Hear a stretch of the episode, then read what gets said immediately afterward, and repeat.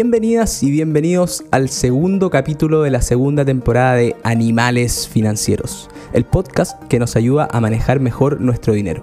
Te vamos a ayudar a perderle el miedo, a enfrentarlo y a invertirlo bien. Somos Pablo Riemann y Francisco Verdugo y si te gusta lo que estamos haciendo, ayúdanos dándole seguir al canal y si no te quieres perder ningún capítulo, puedes aprovechar de apretar la campanita. Con esto partimos un nuevo capítulo de Animales Financieros. Bienvenidos, animales.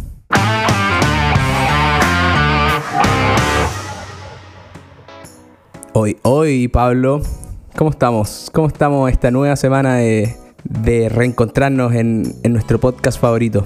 Buen día, pero estoy mal. Recaí en un antiguo vicio. A ver, Estoy viendo House of Dragon y me acuerdo de todos esos domingos en los que nos juntábamos con amigos, con mi hermana, con familia a ver Game of Thrones y cómo esa serie desapareció de un segundo a otro de la cultura popular y ahora que salió esta precuela está, está bien interesante. Te ponen la musiquita, te juegan toda la nostalgia. A mí lo que más me ha impresionado, que también, también lo empecé a ver, pero son las noticias que han salido de lo caro que es producir esta, esta serie. O sea, realmente si estos gallos no venden mucha plata, va a ser increíble la producción, pero, pero está duro como negocio. Sí, y aparte Pero para entretenerse está, para nosotros está increíble. está increíble y la competencia está como nunca. Ahora esta semana creo, o esta o la próxima sale la serie más cara de la historia. Me parece que ayer partió. es la serie Señor de los Anillos. Esa sí que debe tener una producción, es como más que películas. De hecho, leí hoy día en la mañana que es tan importante, entiendo, para Amazon Prime y para Jeff Bezos, que esta cuestión agarre vuelo, que creo que es medio nerd y se disfrazó y, y está haciendo todo el show En serio. para que, para que la gente la vea, porque, insisto, son todas megaproducciones muy lindas que quieren entretenernos, pero para ganar plata, no para otra cosa. Sí. Ahí, bueno, el negocio de Amazon como que es un ecosistema gigante en el que, claro, el- las series son un lado y después ganan plata por, ya sea los envíos, por fulfillment, por web services, etcétera. Pero es caro lo que están haciendo, pues impresionante. Sí, así es. Pero bueno, vámonos al- a lo que nos convoca. Algo, hablamos de plata, algo tiene que ver con plata, pero en verdad veníamos a hablar de otra cosa. Invertir. Sí, pues, ellos invierten buscando un retorno. Y de hecho el tema que queríamos hablar hoy día es seguir ahondando un poco en esta definición de inversión. Bueno, la semana pasada estábamos viendo esta diferencia entre si es más importante nuestra capacidad de ahorro o es más importante lo que nos pueda generar nuestro portafolio. Entonces esta diferencia entre ahorrar e invertir. Y hoy día creo que también queremos profundizar un poco más en eso de qué es ser un inversionista y quiénes son esas personas que invierten para algo de muy corto plazo. Y también le vamos a poner un nombre. Porque no es lo mismo ahorrar e invertir para las vacaciones del próximo año que ahorrar e invertir para nuestra jubilación, por ejemplo. Exacto, y, y al final es súper importante esta separación, al final de, los de los plazos. Uno, uno- quizás hay un poquito un mito de tengo que invertir siempre, eh, porque es la manera de hacer crecer la plata y todo, pero en realidad hay plazos tan cortos que invertir la verdad que no te ayuda nada y en verdad es, el juego de, ahorrar. Y me gustó mucho los ejemplos que da, que da nuestro amigo Nick de ponerlo en, cantidad de meses. ¿Cuántos meses te demoras en llegar a tu objetivo, por decirlo así? Porque uno siempre dice, ok, si rento al 3%, mi plata puede subir a tanto en X plazo, qué sé yo. Pero es como súper, eh, siempre súper etéreo. Y ahora nos dice, bueno, si estoy juntando una plata para 24 meses y quiero llegar a un monto, dejándolo en caja o invirtiendo en renta fija, eh, ¿cuánto tiempo puedo ganar? Y, creo que eh, eh, es increíble cómo, cómo te cambia un poquito la mente en, ok, puedo ganar un mes. Y es como, filo, ¿para qué lo voy a hacer? Ahora. ¿Vale eh, la pena pensar tanto en qué invertir cuando la diferencia va a ser un mes? Exactamente. Ahí yo creo que tenéis buenos ejemplos de, mm, de lo que habla este, este amigo en, en- en- en esta parte del libro que estábamos leyendo. Claro, al final lo, lo divide entre estas inversiones de corto plazo, uno o dos años, menor a dos años, él dice, que cualquier inversión, o en verdad ahorro, que uno quiera hacer para esos plazos, los debería mantener en caja. Ni siquiera en un depósito a plazo, sino que en caja. Y él argumenta que la inflación te va a retrasar tu objetivo porque va a subir de precio lo que querías comprar, pero eso es un precio pequeño a pagar versus el riesgo de no llegar a tu objetivo. Que si cuando nosotros, ok, queremos comprar ese pie de la casa en dos años más y lo invertimos en un fondo riesgoso, pero justo el mes anterior cayó un 30% y no llegamos, ese es un costo gigante por habernos ahorrado, como decías tú, un mes en llegar a ese objetivo. Exacto. O sea, al menos déjelo en depósitos bancarios o estos fondos de money market que, son lo mismo, pero con... Igual creo que un depósito a plazo es mejor solución que solamente caja. Pero claro, porque tenemos este instrumento de, de que rente algo. Pero, pero no nos compliquemos de más, o sea, no pensemos de más y algunos van a decir esto se volvieron locos y yo quiero invertir bien. También es importante ahorrar bien eh, y, y no tiene nada de malo. Y en la parte corta, como hemos dicho muchas veces, la parte corta de los plazos, el mercado no te ayuda en nada. Eh, el mercado te va a ayudar más adelante, pero, pero bajo otras, te va a poner otras condiciones para ayudarte. Eh, no te va a pedir tan poco tiempo. El mercado no es, no es tan barato, por decirlo así, no se vende tan fácilmente eh, por darnos su ayuda. Hay que quererlo, hay que darle una relación que hay que ir regando pues, todos los días. Una relación de largo plazo. Claro. Hoy me acordé ahora en la conversación. Hay que llegar al amor. De, mm, estaba leyendo un, libro que se llama Mañana y Mañana Mañana, una ficción nugget, pero hablan de que la palabra amigo la usan tanto o la usamos en la sociedad como con tantas acepciones que pierde todo su significado. Aquí es un amigo, para cada persona significa algo distinto. Y estaba pensando que un inversionista se ocupa tanto de la palabra inversionista que también pierde todo su sentido. Y eso es un poco lo que ahora estamos discutiendo, que si hay a invertir para uno o dos años más, en verdad no eres un inversionista. Eres un, un ahorrante. Un ahorrador. Un ahorrador. bien. Y, y, ahí vamos a entrar un poquito en ese tema de ser inversionistas que lo hemos hablado, creo que las últimas semanas ha salido más en la conversa, de definirse quién quiere ser uno. ¿Quiero ser inversionista o quiero ser un especulador? Eh, y, vamos a mostrar de qué lado uno se puede parar. Es completamente es una decisión propia. Nosotros tenemos nuestra postura creo que, que, bastante clara, pero, pero ahí lo vamos a tocar un poquito más adelante. Pero veámoslo al tiro, Francisco. ¿Cuál es la gran diferencia entre un inversionista, me imagino un Warren Buffett? Es que al final, ya estábamos hablando de esto del, plazo corto, los dos años. En realidad, dos años, váyanse a caja, váyanse a depósitos, pero eh, este gallo da el ejemplo. Ahorrense el, el trabajo mental. Exacto, este gallo da el ejemplo de ahorrar mil dólares eh, durante. Tenía que llegar a 24 mil dólares y el gallo ahorraba mil dólares al mes, decía, en promedio, con la inflación y todo, te vaya a demorar 25 meses, creo que decía. Sí, y esto era con datos históricos como de los últimos, no sé, 100 años. Onda, si hubiese hecho esto los últimos 100 años, te habría pasado X veces que te demoraba 24 meses. Exacto. Versus si lo metías a renta fija, algo un poquito más riesgoso, podías hacerlo en 24 meses. O sea, te ahorraba un mes por tomar más riesgo. ¿Eso vale la pena o no para tu cabeza? Ya una decisión personal, pero, pero por eso lo encontré tan increíble. Cuando lo ponía en meses, se hace. Lo, lo valoráis, valoráis mucho menos la ayuda al mercado. Depende el mes, porque agosto duró como tres meses, ¿Por qué? A ver. No sé, fue larguísimo. ha estado largo. Los gastos han estado muy altos. Es que California y, y Londres están carísimos. Yo creo que por eso tiene un efecto de la inflación. Y es verano, en Chile yo creo que fue peor porque era invierno. Eso también puede ser. Dicen que estuvo muy helado. Oye, pero hablábamos de este plazo corto. Después, al final, cuando ya le empezaba a dar más tiempo, eh, y en tiempos razonables, por ejemplo, de 5 años, ya se empieza a hacer muy importante el efecto de la inflación. Ahorrar, decía, para llegar a, a 60 mil dólares, ahorrando mil dólares al mes, ya no te vaya a demorar 60 meses, te vaya a demorar bastante más si lo haces en caja, porque este gallo obviamente afecta. Por... Que ya si eran, no sé, 3 o 4 meses de diferencia, ¿no? Exactamente. Eh, y, si lo hacía ahí en renta fija, y ahí te ahorraba ahí estos 4 o 5 meses, que ya empieza a ser un poquito más considerable. Y, y, también daba el ejemplo de, ok, cuando quiero llegar a estos 60 mil dólares, poniendo los mil dólares mensuales para llegar en plazos como de 60, 65 meses, decía, ok, pero ¿qué pasa si lo invertí en acciones? Que eh, es un activo que, te hace crecer mucho la plata. Y claro, a veces podías llegar a que en vez de demorarte 60 meses te demoráis 48. El problema es que la subida y las caídas de algunas recesiones importantes o caídas de mercado importantes podían hacer que te demoraras 71 meses en el máximo. Eran pocas veces. Claro. Y atrasarte un año en comprarte tu casa es un año que también va a ser muy largo. Sí, pues te, voy a ir de 60 a 71, entonces te demoras 11 meses más, es muchísimo tiempo. Ahí es cuando entra esta otra cuestión que decís tú, ¿vale la pena correr ese riesgo? No sé.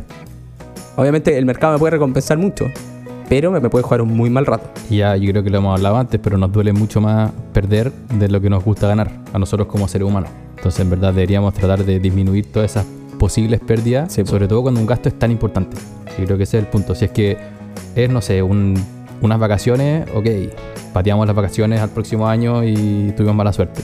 Pero si una casa que implica un cambio de vida, es duro cambiar todos tus planes porque tomaste un poquito más de riesgo. Creo que ahí empieza a jugar esa parte más mental, como decís tú, de estos resultados financieros. Y creo que este gallo podría ser perfectamente un animal financiero y compartir con nosotros un capítulo porque lo que me ha gustado más es que el gallo vive las finanzas desde el, desde el lado humano y reconoce la incertidumbre del futuro y dice, oye, esto puede pasar, esto otro no puede pasar. Y, meter eso en la juguera creo que es vital para que tomemos nuestras decisiones financieras porque esta cuestión no, no es una ciencia, esta cuestión está lejos de ser algo exacto.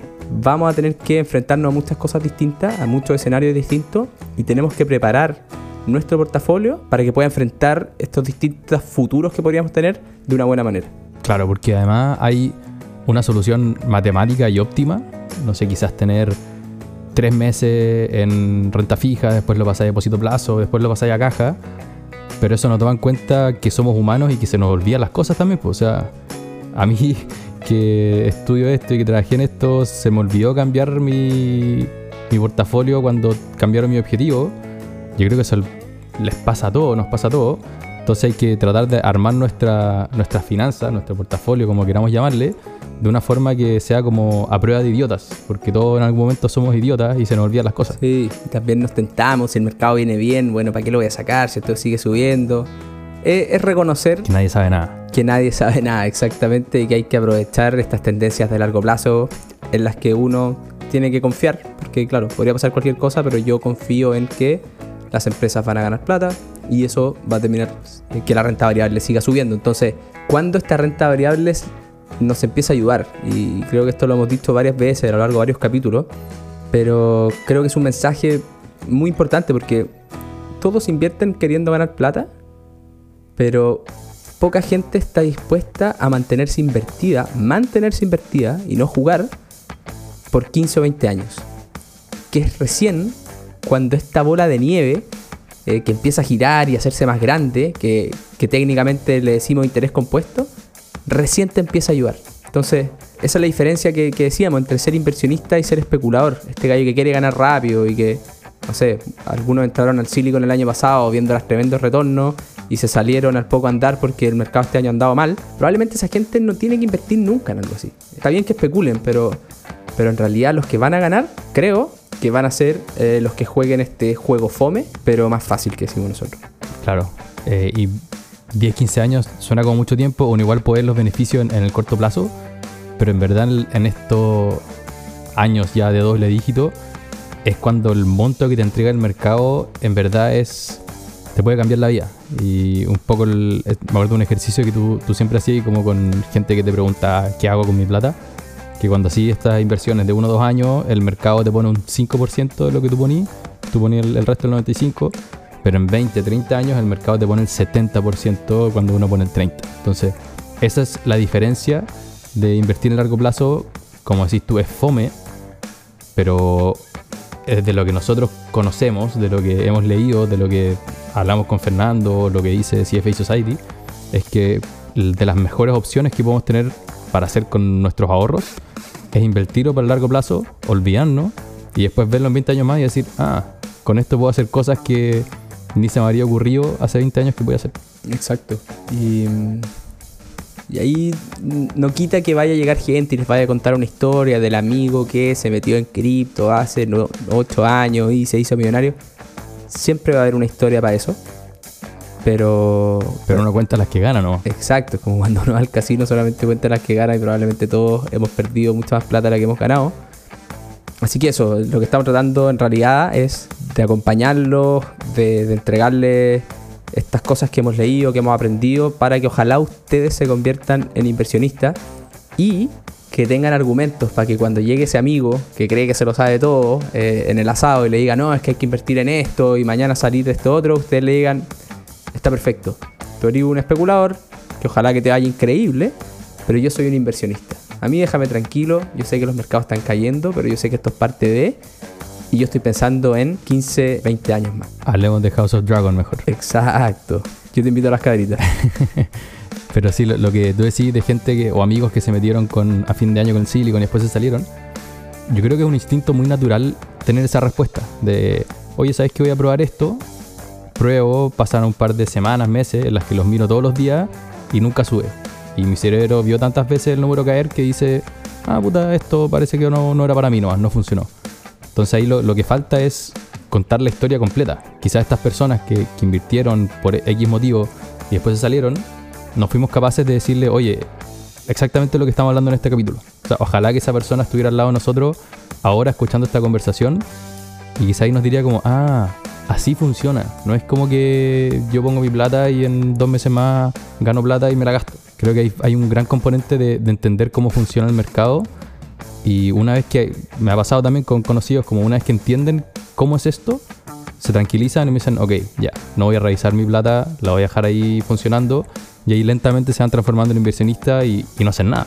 El, el mejor inversionista es el que no hace nada. Eh, está muy bueno lo que decís. O sea, esto es, es un camino de aprendizaje y en algún momento esto creo que te hace clic y decís, bueno, esto eh, es así, ese vivís como el aha moment de ser inversionista. Ah, así era, así, así, así uno se hacía inversionista. Pero claro, eh, no, no llega de, un segundo a otro. Y ese aha moment igual creo que va de la mano, quizás un poco en contra de lo que estamos hablando, la primera vez que veis que ganaste plata con, con las inversiones. Y que probablemente en el corto plazo va a ser pura cueva. Pero una vez que viste como, no sé, me diste un millón y tenéis un millón 50 lucas, y decís, ah, esas 50 lucas me las gané por invertir. Ah, buena, filete. Y eso es muchas veces lo que yo creo que te refuerza eso de, ok, esto funciona. El problema es cuando no te funciona en un principio y le perdiste toda la fe. Y ahí es cuando tenéis que en verdad averiguar de cuál es la teoría de cómo funciona el mercado para poder mantener tu convicción y seguir invertido. 100% de acuerdo. Y bueno, ahí si tienen dudas, escríbanos.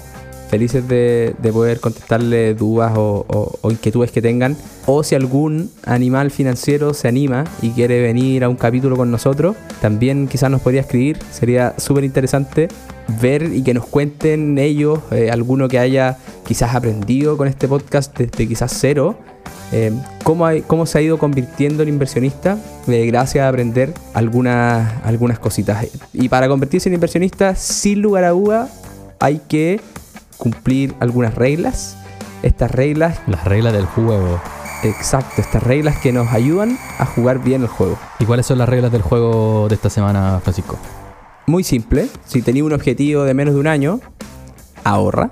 No es necesario que gastes esfuerzo en ser un buen inversionista, solamente ahorra. Para objetivos entre 1 a 3 años, puedes tomar un poquito más de riesgo en renta fija, no tomes riesgo accionario. El ahorro va a seguir siendo la parte más importante, pero tomar un poquito más de riesgo te puede ayudar. Y si no tienes los objetivos claros y en realidad no sabes muy bien para, para qué estás juntando plata, ahorra en algo sin riesgo y dale un espacio a largo plazo a las acciones para que vayas aprendiendo a ser inversionista y te vayas conociendo. Yo te diría que esas son tres reglas que, que le pueden servir a, a todos nuestros animales. Buena. Mientras lo decía y pensaba en, en una alegoría que creo que no hace ni un sentido, pero la voy a contar igual para que se rían. Cuando invertís para el corto plazo, el mercado, si lo personificáis, invertáis un personaje que tenga cara de mercado, probablemente va a ser como una guagua, en verdad no va a hacer nada. Va a estar ahí al lado tuyo, lo va a mirar, te va a reír, jaja, buena onda. Después cuando estás entre 1 y 3 años, eh, ahí te va a ayudar un poco, va a ser un niño que ya te puede hacer unas preguntas, un porqué de, oh, mira, eh, interesante esto. Y ya en el largo plazo, ya un adulto que va al lado tuyo y en verdad va a ser tu partner y te va a ayudar muchísimo. Eres un crack. Pero va, va a crecer ¿Y contigo. si te ocurrió ahora? Sí, mientras lo decía y me lo imaginé con una cara, cara de mercado. Tremendo. Oye, pero bueno, aprovechemos que estáis que estáis creativos y mm, nos pasamos a allá la, la sección final de, de la caja de Pandora. Uh, me, o sea, me toca responder hoy día, durísimo. Te toca responder y te voy a dar la chance de omitir, pero tú eres un buen valiente. Solo para, para- para que los auditores sepan, creo que nunca hemos editado esta parte. Nunca. Siempre vamos rapidito. Yo me puse pollito la semana pasada, ya me empezaron a molestar, pero no importa. Salió así nomás. Pablito, ¿alguna vez fumaste marihuana? Sí. La pregunta, yo creo que hoy día eh, eh, cae como un poquito de, de- de cajón hacerla. eh, no, no era para no era para dejarte en evidencia, pero creo que hoy día cada vez Ah, es, ya sé para dónde va esto, es más normal. Yo también lo he probado. Y hoy día leí una noticia que en Estados Unidos, por primera vez, la gente, hay más gente fumando marihuana que fumando cigarros. Creo que pasó el porcentaje que fuma cigarros es como un 11%, ponte tú, y el de marihuana llegó como un 13%. Hay una industria del cannabis eh, hoy día legal. Que ahora es legal aparte. No sé en qué va a terminar. Creo que sigue siendo una droga. No, no, no hagamos ju- juicios de valor que, que nos puedan dejar mal. Pero sin lugar a duda un desafío para el mundo. Eh, no, no es trivial, creo. No, no es trivial, pero es un tremendo tema. El- los cigarros, imagínate, está recontraprobado el efecto nocivo que tienen para la salud. 11% de la población sigue fumando. Yo por suerte nunca caí en ese vicio. Eh, y la marihuana es entretenidísima. Eh, yo hoy día no fumo, pero me acuerdo alguna vez fumé en Ámsterdam con compañeros del colegio y la historia la contamos hasta el día de hoy. Entonces te genera esas como instancias que o si no probablemente no existirían. Como cualquier droga en abuso tiene mucho, mucho, mucho riesgo. De hecho, también escuché un podcast esta semana de Andrew Huberman, que es un neurocientífico que creo que es profesor de Stanford y habla de todos los efectos nocivos del alcohol en tu cuerpo. Y es durísimo porque en verdad no hay nada positivo y es todo negativo. Entonces, las drogas son, son muy duras, en verdad. Hay que tenerle mucho, mucho respeto. Es muy duro. De hecho, tú me metiste en, en el camino de, la, de esta pulsera de la WUP que te ayuda a medir tu recuperación y cómo estás y si dormiste bien y qué tan recuperado estás. Y obviamente no puede ser magia, pero cuando, cuando tomaba, al otro día mi cuerpo no estaba recuperado ni en un 10%, cuando el- el- la, la habitualidad era estar más cercano al 80%, se había tomado mucha agua y había dormido harto, estaba en el 96% de repente y era como increíble. Obviamente veía el 96% y salía a correr porque decía mi cuerpo está preparado para todo. Pero cuando tomaba, eh, estaba realmente hecho papa. Sí, lo que dice este compadre es que uno, claro, le hace sentido eso cuando salía a carretear, te desperté al día siguiente y te querís morir. Pero dice que tu calidad de sueño se ve afectada incluso con una copa de vino. De más. Que ahí ya el, el efecto del alcohol, que primero son como calorías negativas y aparte es soluble en agua y en lípidos, por ende pasa a cualquier parte de tu cuerpo de una, es brigio. Y solamente con una copa ya tu cuerpo empieza a sentir los efectos no solamente al momento, sino que ya al día siguiente. Sacaste Entonces, toda tu herencia de familiar de, de, me- de médico. De medicina, yo creo que por eso me gustó el podcast. Después de tantas conversaciones en la mesa en las que no entendía nada, Algo que ahora por fin estoy aprendiendo algo. está perfecto. Buenísimo. Y con eso creo que una buena forma de cerrar este lindo capítulo, la diferenciación entre inversionistas, entre ahorradores, que yo creo que todos somos ahorradores, pero ojalá todos nos transformemos también en inversionistas. Y con eso los dejamos invitados para la próxima semana. Vamos a seguir en esto. Esperamos que se hayan entretenido y si les gusta lo que estamos haciendo, recuerden seguirnos, activar la alerta para que no se les pase ni un capítulo. Yo con los podcasts que he puesto la alerta, creo que son los lejos los que más escucho. Somos Pablo Riemann y Francisco Verdugo en la producción, el tremendo Rodrigo Aguilar Rorris en la edición. Y nos vemos la próxima semana. Animales.